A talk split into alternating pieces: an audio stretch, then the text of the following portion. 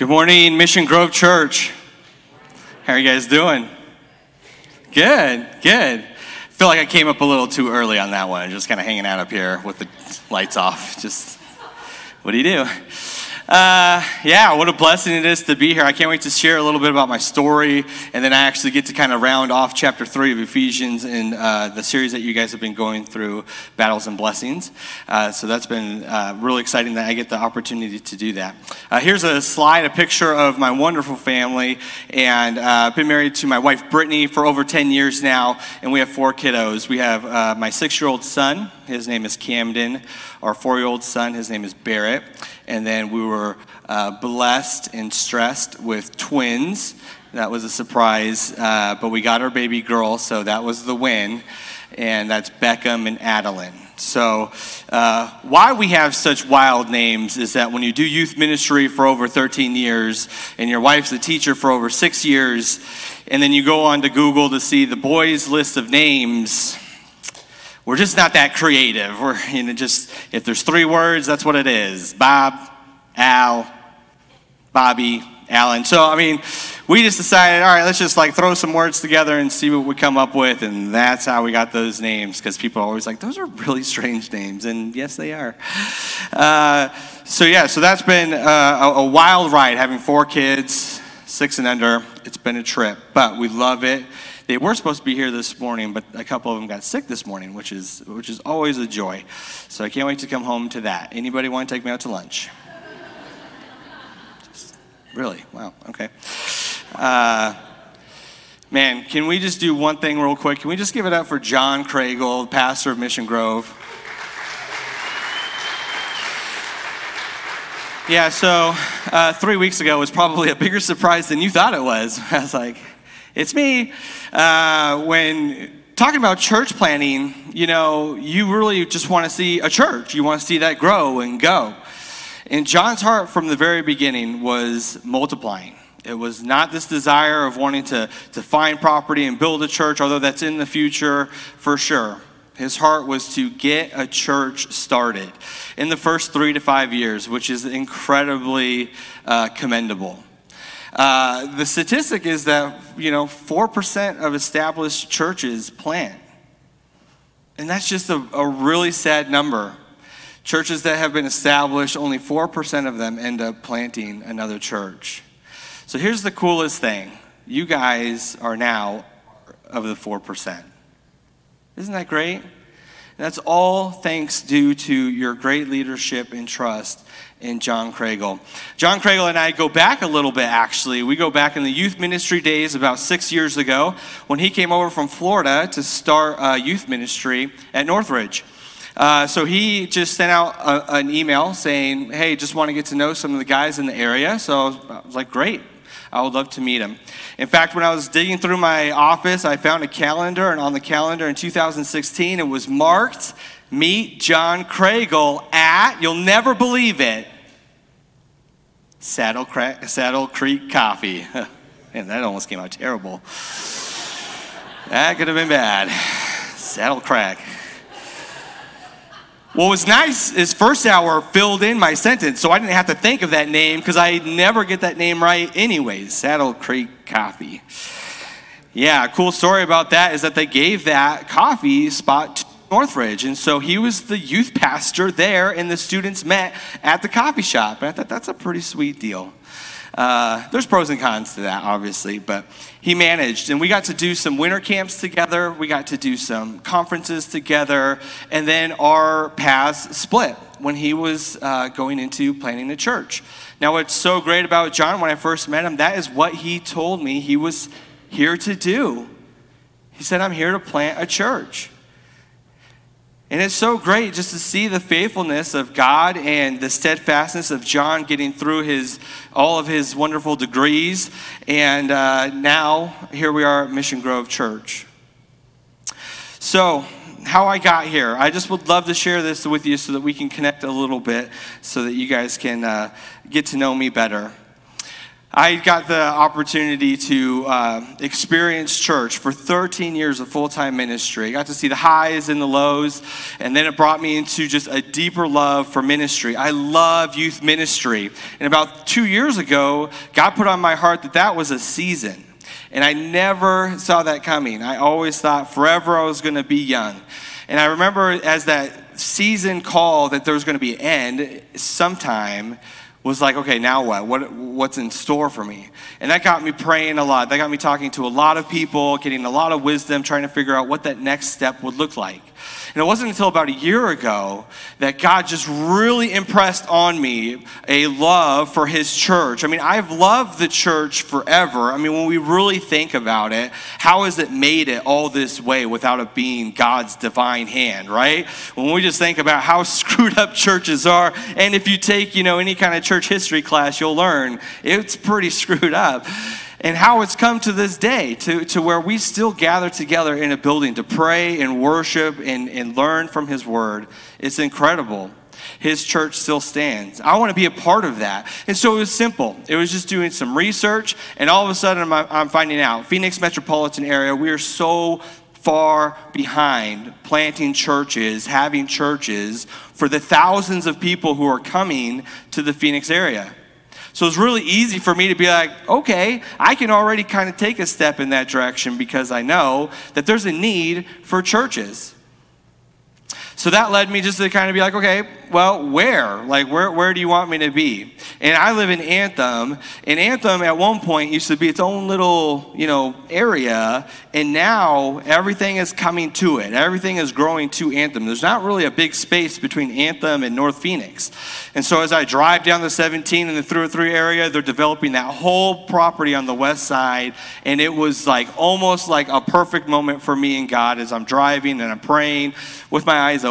And I looked over and I just felt like this is where a church needs to be. It's a new area, new development, new families are coming. This is a place to be. And so that just kind of just instilled in my heart. I could not get rid of it. I couldn't, I couldn't just push it out. And that's what led me to applying through Vision Arizona, a nonprofit church plant organization that you guys are a part of. And the great thing about that is that I had no idea that John was a part of it. So I'm doing a wedding in the summer for my uh, previous intern, and it's at Rock Point Church. Anybody knows Rock Point Church? It's like in Tucson, basically. And uh, so it's like an hour and a half drive from Anthem. I'm like, where are we going? This is just farmland. And then it's a beautiful church. It's a beautiful church. So I'm standing there, I'm in my tux, and I'm ready to do a wedding. And this, old, this gentleman bumps into me, and he just kind of casually sparks the conversation with me. And then halfway through, he goes, Oh, by the way, I'm Bill Bush. I'm the founder of Rock Point. And uh, Rock Point is a Vision Arizona church as well. And so I was like, oh, okay, I feel like I could share my story. So I talked with him about that, and then we just kind of parted ways, and then I did a wedding. Uh, so that was, that was fun running into him. And right before Sunday in July, I'm ready to go to summer camp with my high schoolers. On Saturday, I get a phone call from John Craigle. And it's been a couple years that, since him and I have talked, but it was just like, hey, what, hi, what do you, what's up? What's going on? And he's like, you'll never believe who I talked to on the phone. And I was like, I have no idea who you talked to on the phone. And he's like, Bill Bush. I was like, okay, that's weird because I just talked to him at a wedding a few weeks ago.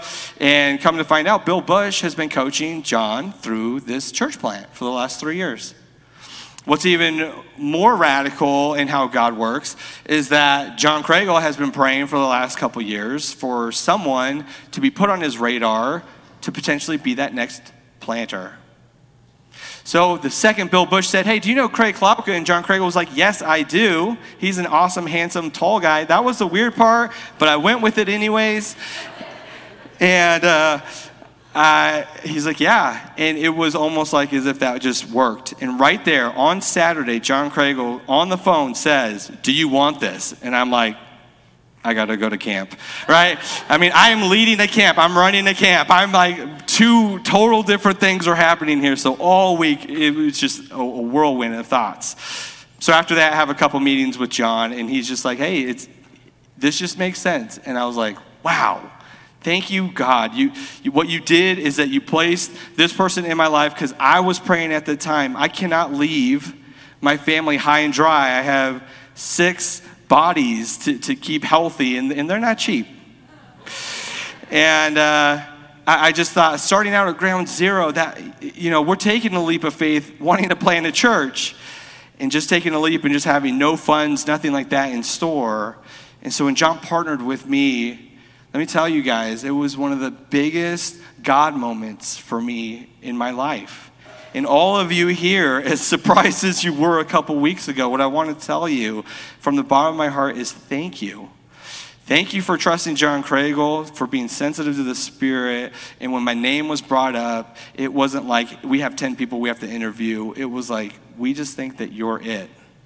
And I was just overwhelmed because God has just been so faithful in this season. And it's been a blast. It's been truly a blast to be a part of it. So uh, I just want to try and say all of that in, in, in, a nutshell, just to say if there's a way that I can communicate a message to you without you really knowing who I am, I think we would miss the mark. So I just wanted to share a little bit about who I am, where I came from, and where we're going. So, if you have your Bibles, we're going to be in Ephesians chapter 3. We're going to be rounding off the, the end of it, and I'm going to pray for us. Let's pray. Jesus, thank you for this morning. Thank you for the worship, man. It's just such a good, uh, a good morning. Thank you that they prepared our hearts for what you have in store in your word. God, please give us eyes to see, ears to hear what you have in store for us. May we leave today a little bit more transformed than we were yesterday. We love you. In Jesus' name I pray. Amen. Sorry, I just got over a cold and it's just like not wanting to leave. So, if you have your Bibles, we're in Ephesians chapter 3. We're going to be reading 14 through 21. Now, what's great about this chapter is that it's a thank you, brother, uh, is that it is a prayer. And in chapter 3, verse 1, it starts off that way, but then, as all pastors do, they divert and kind of go down a, a rabbit trail, and then he kind of regains focus here in verse 14, and he gives a beautiful prayer. And I, this is my hope for you guys this morning is that you will find some encouragement from God's word in this prayer for you guys. For this reason, in verse 14, I bow my knees before the Father, from whom every family in heaven and on earth is named, that according to the riches of the glory he may grant you to be strengthened with power through his Spirit in your inner being, so that Christ may dwell in your hearts through faith, that you, being rooted and grounded in love, may have strength to comprehend with all the saints what is the breadth and length in height and depth, and to know the love of Christ that surpasses knowledge, that you may be filled with all the fullness of God. Now, just real quick before we hit that verse, that whole section is one long sentence. And in the Greek, it is extremely impressive because to write that long, it, it's, it's, it's difficult. And you could just see Paul with his little quail pen, just like, just getting on fire, right? As he's just writing through this and he has so much to say.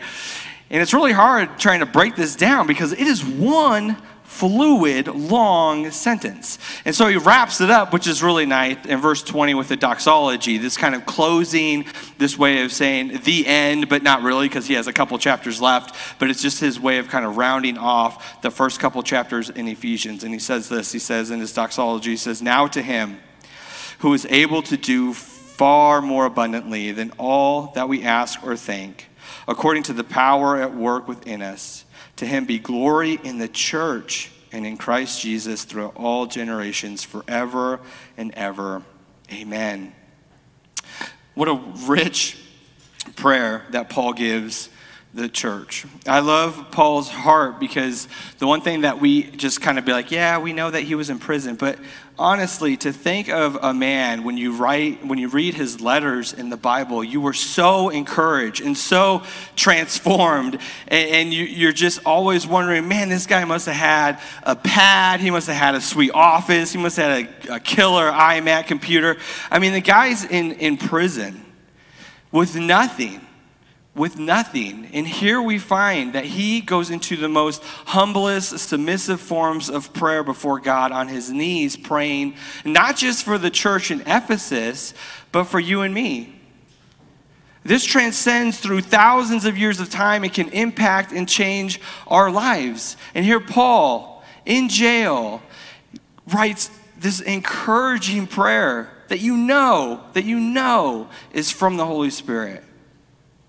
I just love that. It just, that's what gets me going because I don't have those issues. And, to be encouraged by Paul that way is a huge blessing for me.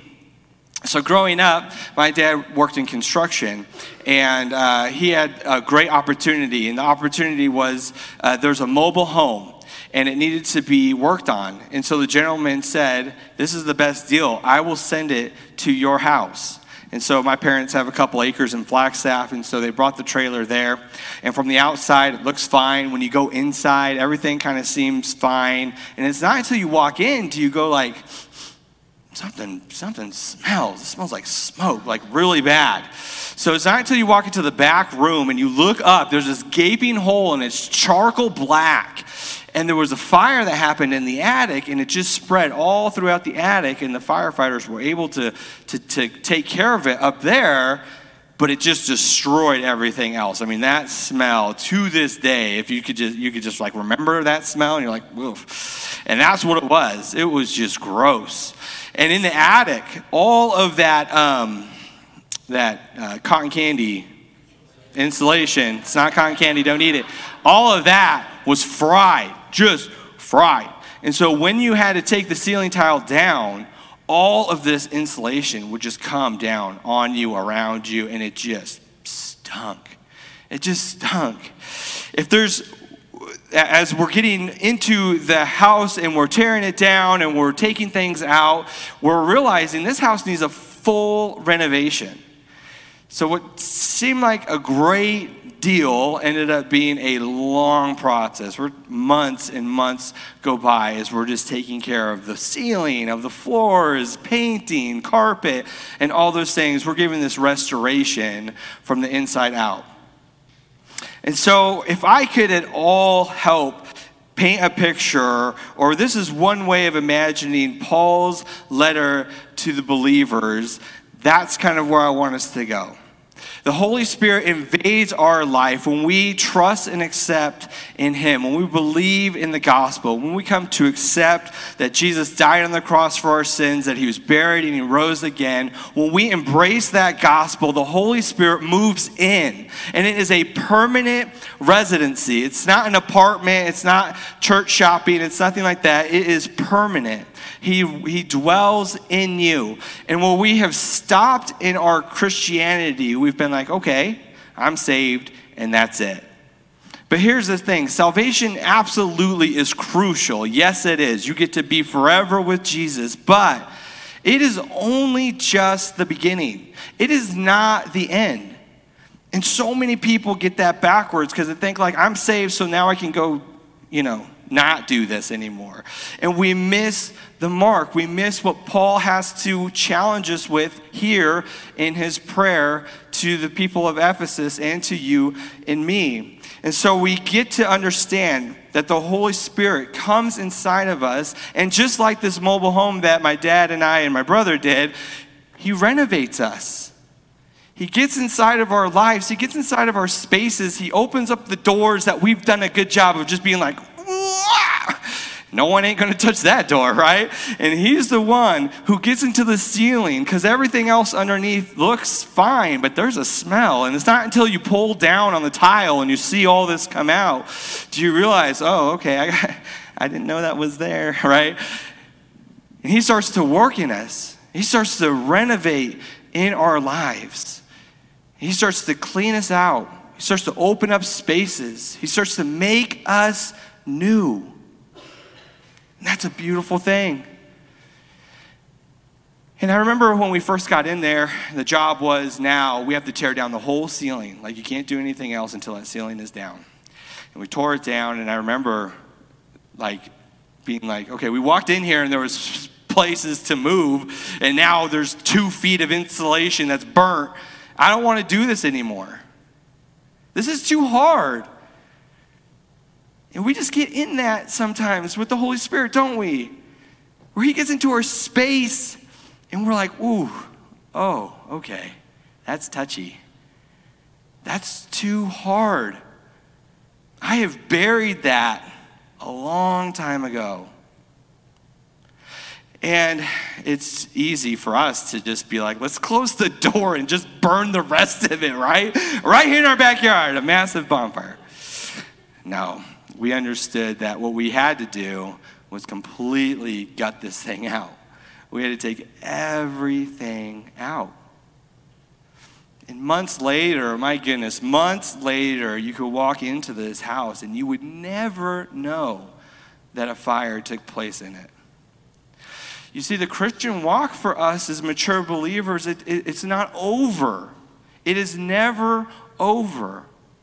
And that the Holy Spirit continues to push and prod and poke and stretch and grow you to be more and more like Him. I mean, let's just read it together. Now, kind of understanding that. In verse 16, Again, this is a long sentence, so it's kind of a choppy one.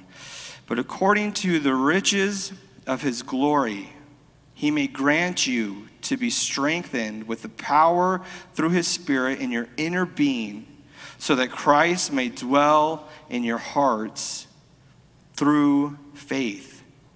So he moves in into the ugliness of your life. He moves into the clean space that you think is clean and he opens the door and everything comes out. He moves into that. We have to understand that. You don't come to church perfect, you come to church broken.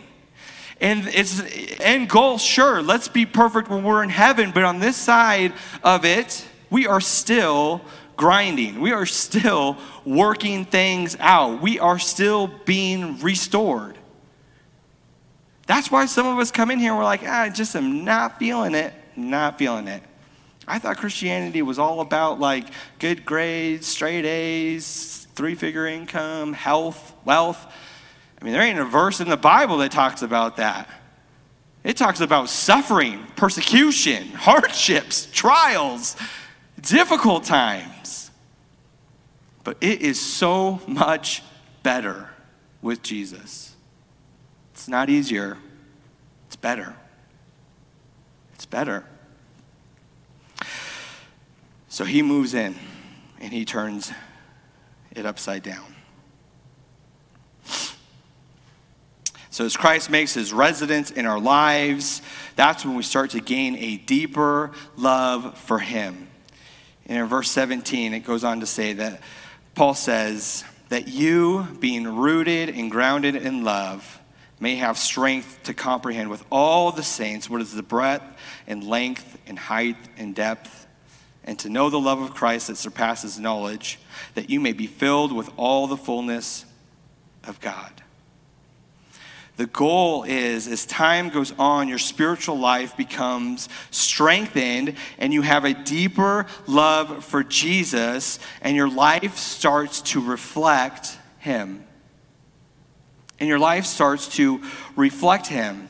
There is a deep, rich love for God that many of us are missing out on. We understand that, yes, Jesus loves me.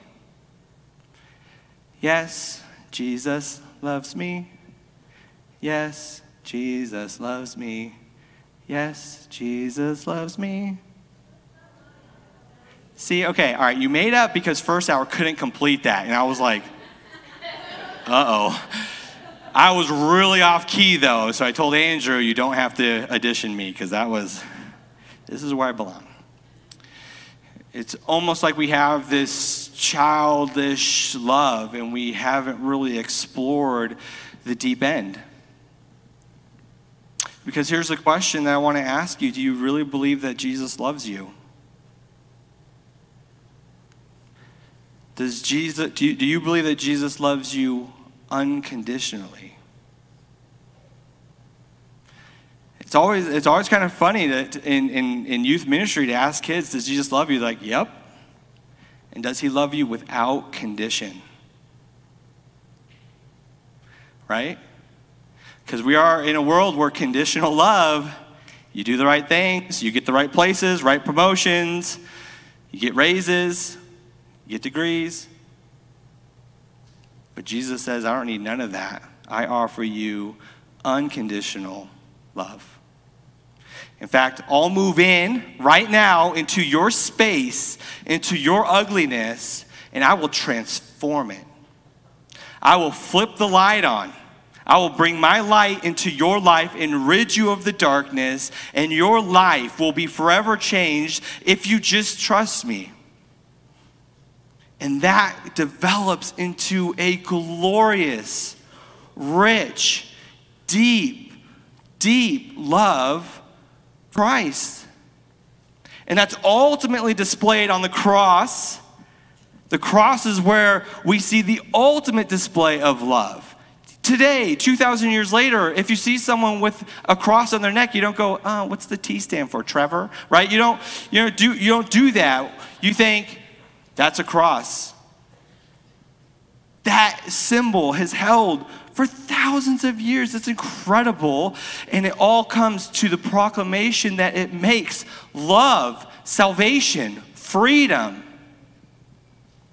And so now what do we do? Well, Paul challenges us that in the Holy Spirit, now our job is not the one foot end of the pool of love. It's so shallow there. There is so much more to discover of God's love. And it will take you a lifetime and it will take you eternity to explore, discover, learn all of the riches that God offers you. Isn't that good? Isn't that good? That's a good word, Craig. Thank you.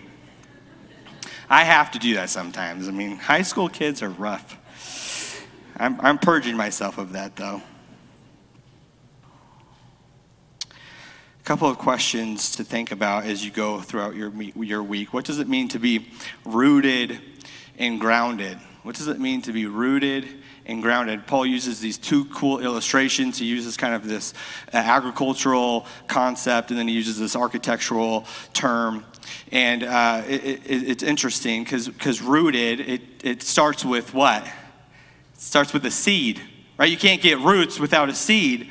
And so, everyone in this room, even right now, you've had the seed given to you. It's been planted into you. And Paul says, Hey, oh, my job only is to plant, and God does the growth. God's the one who makes it grow.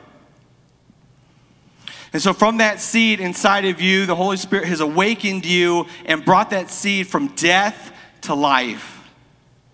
And what happens to that seed when it becomes alive? When you put it in healthy ground with good nutrients, water, and soil and sun, it grows. What happens when Christ awakens your life? He brings that seed in your life of the gospel, the good news. He brings it to life. What happens? Roots start to grow. What are some ways that you can nurture and grow deeper roots? I mean, this is one of them coming to church, being in God's Word daily, just allowing Him to speak into your life. That's another way to get deep, rich roots. Cutting out bad, unhealthy, unwelcoming influences in your life develops deep, rich roots. grounded is just a, a, a, quick, basic, just idea of a concrete foundation, having a solid foundation. I think of the story of, of, of, the people who built their house on sand, and the wind and the storms of this world came and collapsed it. And the man who, and the person who built their house on the rock, on the gospel, on God, on his love, it stood the test of storms and turmoil and trials that this world throws at you. So, having those two concepts together, Paul is saying we have an infinite amount of time to explore the depths, the heights, the lengths, the widths of God's love. It's immeasurable. You can't measure it. It's not a degree where you fall out of that love. You, you can't. God loves you unconditionally. Jesus desires to join you just as you are. This concept of you have to come here with it all together is such a lie. He wants to meet you right where you are. In the ugliness, in the burnt out mess that you have on your spiritual house, He wants to meet you there and He wants to restore you. He wants to bring you home. Would you pray with me? Now, this concept of a seed is, is um, just right here, right now. If there's someone in this audience or someone online or, or, or someone in this crowd, and this is the first time you've heard that metaphor that Jesus wants to plant a seed of his good news in your life, in your heart. He wants to waken you up. He wants to meet you. He wants to come and clean house and restore you. I just want to invite you to embrace the gospel. So if that's anyone in this room, this is a simple prayer. It's not there's nothing magical about it. There's not a right way of saying it. Really God can handle just about anything. It's just a prayer of surrender. I can't do this anymore, God. I am I am tired. Like I am tired pretending I am someone I am not. This world it is tiring. And you are full of love. You are welcoming, you are gracious. So, that's anyone here today to accept the gospel, to accept salvation, just pray this prayer God, I surrender my heart, save me. Save me from myself. I belong to you. Forgive me of my sins. Forgive me of my past. Let today be a new day. And it is a new day. It's a new day that the Lord has made, and He is rejoicing right now at your decision. And if that's anyone in this room or online, this is the time that we don't keep it under wraps. That's not the gospel. The gospel is contagious. Tell someone. Tell your pastor, tell your friend, tell your family member. May today be the day that you allow Christ, Jesus, to invade your house, to clean it up, to renovate it, and to make you brand new. And for those of us who have been Christians for a season in our life, God, can we not come to church and just go, oh, yeah, I heard that one? Can you motivate us by your Spirit to love deeper, to love wider, to love longer? There are people we have to love. God, help me love my wife better. Help me love my mom and dad better. Help me love my neighbor better. Help me love my coworkers. You know our hearts, God. You know where we're at. And we thank you for your unconditional love for us, your children. Amen.